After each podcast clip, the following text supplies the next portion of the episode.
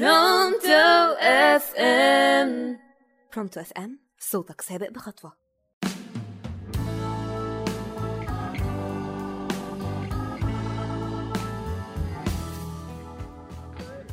مساء الفل على كل اللي بيسمعونا في كل مكان على راديو Pronto FM.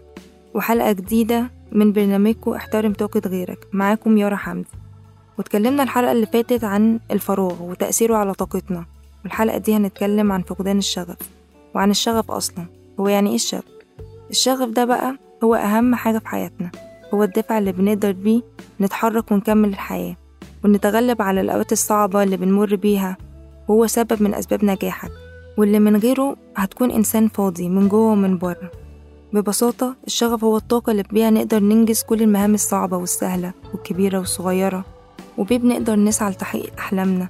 عشان كده إما بتفقد شغفك بتفقد معاه طاقتك وقدرتك في إنجاز أي حاجة في الحياة.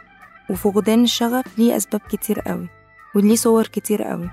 تعالوا أقولكوا على شوية أسباب منه.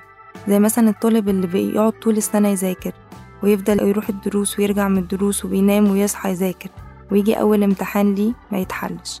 فيفقد الشغف في كل الامتحانات اللي بعد كده وفي المذاكرة اللي بعد كده. أو مثلا الخريج اللي لسه متخرج جديد. ويقدم على 15 وظيفة ويكون مستني الرد على واحدة فيهم وما يحدش يعبر أو اللي حاببها سابها أو اللي بيبدأ مشروع جديد ويفشل وحاجات زي كده كتير قوي. كل واحد فينا عنده شغف لحاجة معينة وبيحافظ على كل طاقته عشان يقدر يكمل وينجح. وما بنفقد الشغف بنفقد معاه الطاقة وبنقعد فترة طويلة جدا عشان نتعافى ونسترجع طاقتنا لشغف جديد. الحياة صعبة وكل واحد فينا محتاج كلمة حلوة تهون عليه الحياة. خليك حنين على اللي حواليك.